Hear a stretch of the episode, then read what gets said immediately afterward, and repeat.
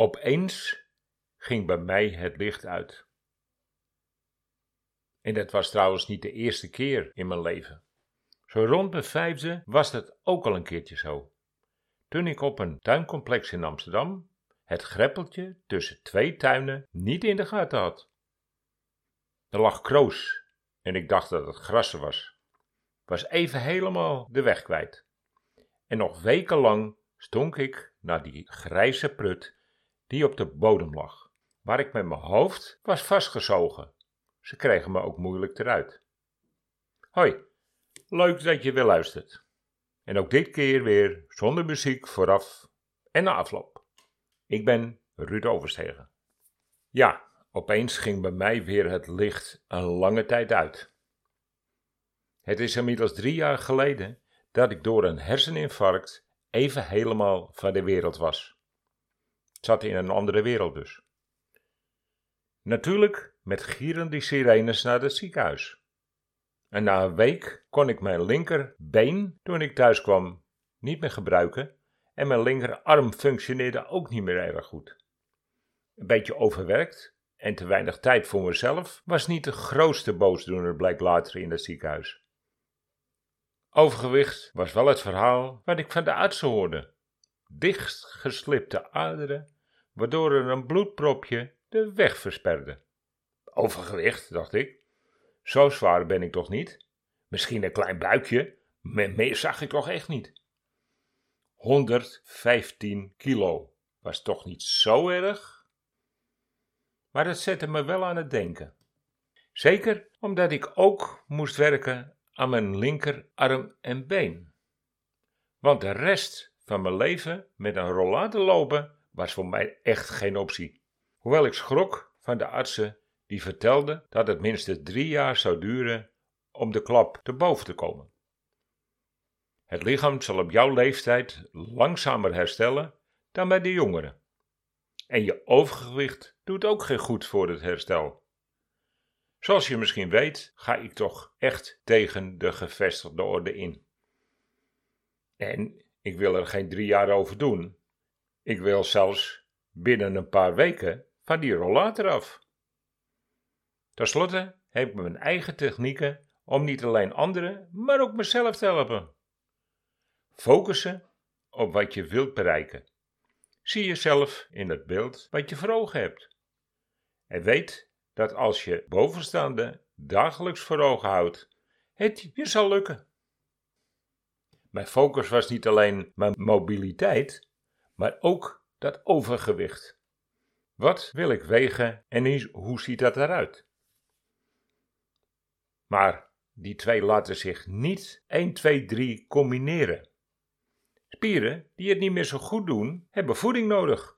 Spieren hebben veel eiwitten nodig, in de vorm van eieren, kippenvlees, kwark. En dat deed ik natuurlijk als eerste. Ten slotte wilde ik weer gewoon lopen en mijn armen bewegen. Ook besloot ik een paar maanden later, toen het lopen weer bijna normaal was, naar de sportschool te gaan. Eigenlijk was het een verlengstuk van de fysio, waar ik direct naar het ziekenhuis twee keer in de week kwam. In de sportschool liepen ook fysiotherapeuten die mij in de gaten hielden. Maar als ik iets in mijn hoofd heb, wil ik het tot het uiterste gaan. En wat betreft mijn bewegingsvrijheid duurde het geen drie jaar, maar was ik binnen een half jaar weer op de been. Maar nu mijn overgewicht. Want in plaats van afvallen was ik door mijn gezondere eetpatroon zwaarder geworden, ondanks geen slechte spullen te nuttigen.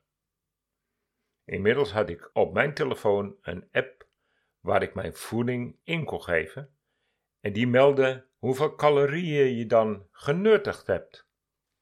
Een dieetkundige had mij verteld dat als je vierhonderd kilocalorieën per dag minder eet, op een gezonde manier afvalt. Mooi, dacht ik. En op internet opzoeken wat een man of vrouw dagelijks aan calorieën nodig heeft, is simpel uit te rekenen hoeveel je dan mag eten. Overal kom je hetzelfde cijfer tegen. Voor de man tweeduizend tot tweeëntwintighonderd calorieën en voor de vrouw rond de achttienhonderd. Dus netjes houden aan zestienhonderd calorieën was mijn plan. Dat kan ik best volhouden, dacht ik. Maar na drie maanden dit hebben toegepast, schrok ik me rot. Niets afgevallen. Was ik te snel met controleren of was er iets anders aan de hand? Deed ik wat verkeerd? Mijn vrouw dacht dat ik stiekem tussendoortjes snoepte.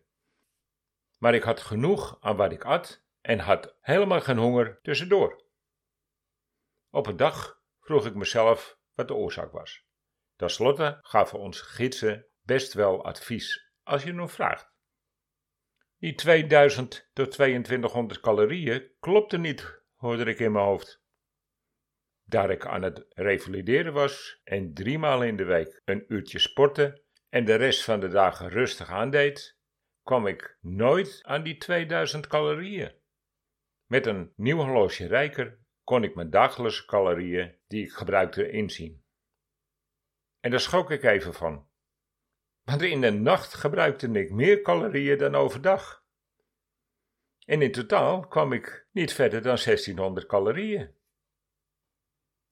Ik ben dus uh, door uh, YouTube misleid en op de verkeerde been gezet. Want tweeduizend min vierhonderd is toch echt die zestienhonderd. En was precies wat ik deed. Dus eigenlijk is dat afvallen dan onmogelijk, toch? Nu kan ik na een jaar toch nog aan de gang om echt af te vallen. En inmiddels was ik al gewend om geen aardappelen en niet dagelijks meer vlees te eten. En elke dag veel groente eten was ook niet meer moeilijk voor me. Vroeger was het wel anders. Veel vlees, veel aardappelen en liefst veel zuur over, eroverheen gooien. Met een klein beetje groente. Groente gaf ik eigenlijk aan het konijn. Daarna was afvallen ook een succes, want al snel was ik van honderdvijftien kilo naar vijfentachtig kilo schoon aan de haak gegaan. Kwam natuurlijk ook dat ik twee jaar lang in de zomer onze hele tuin onder handen heb genomen. Eerst als therapie om mijn ledematen weer optimaal te gebruiken, op dagen dat ik niet op de sportschool was en daarna om even meer calorieën te verbruiken.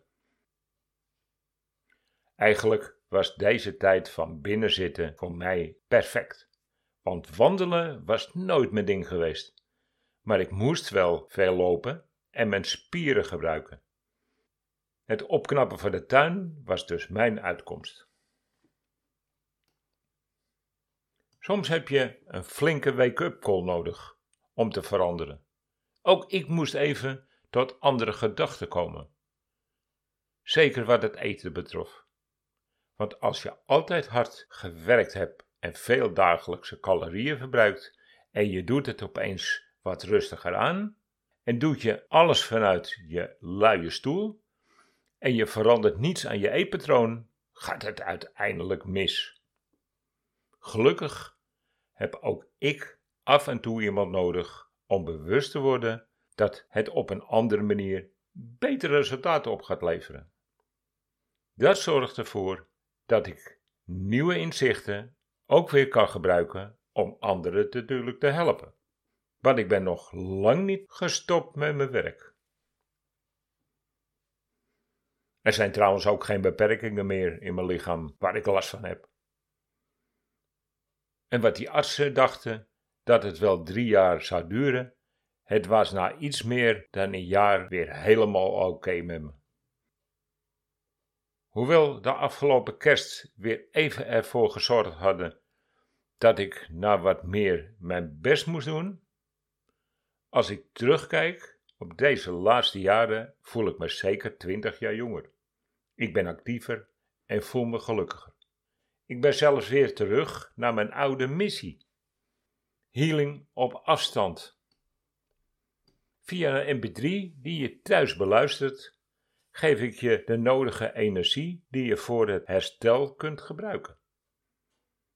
Vanaf de maandag, zeven dagen lang, mijn M P drie beluisteren, terwijl ik vanuit mijn luie stoel meedoe, om de juiste frequentie naar je toe te sturen. Juist in deze tijd een prachtig voorstel van de spirits van het licht om dit te regelen. In tweeduizend twee kreeg ik de inwijding tot Reiki Master en ik heb ik veel mensen kunnen helpen voordat ik met vingeraflexologie begon. Nu weer dus weer terug met mijn healingwerk met de spirits. Zie ik je bij de meditatie zeven dagen in het licht? Tot de volgende keer.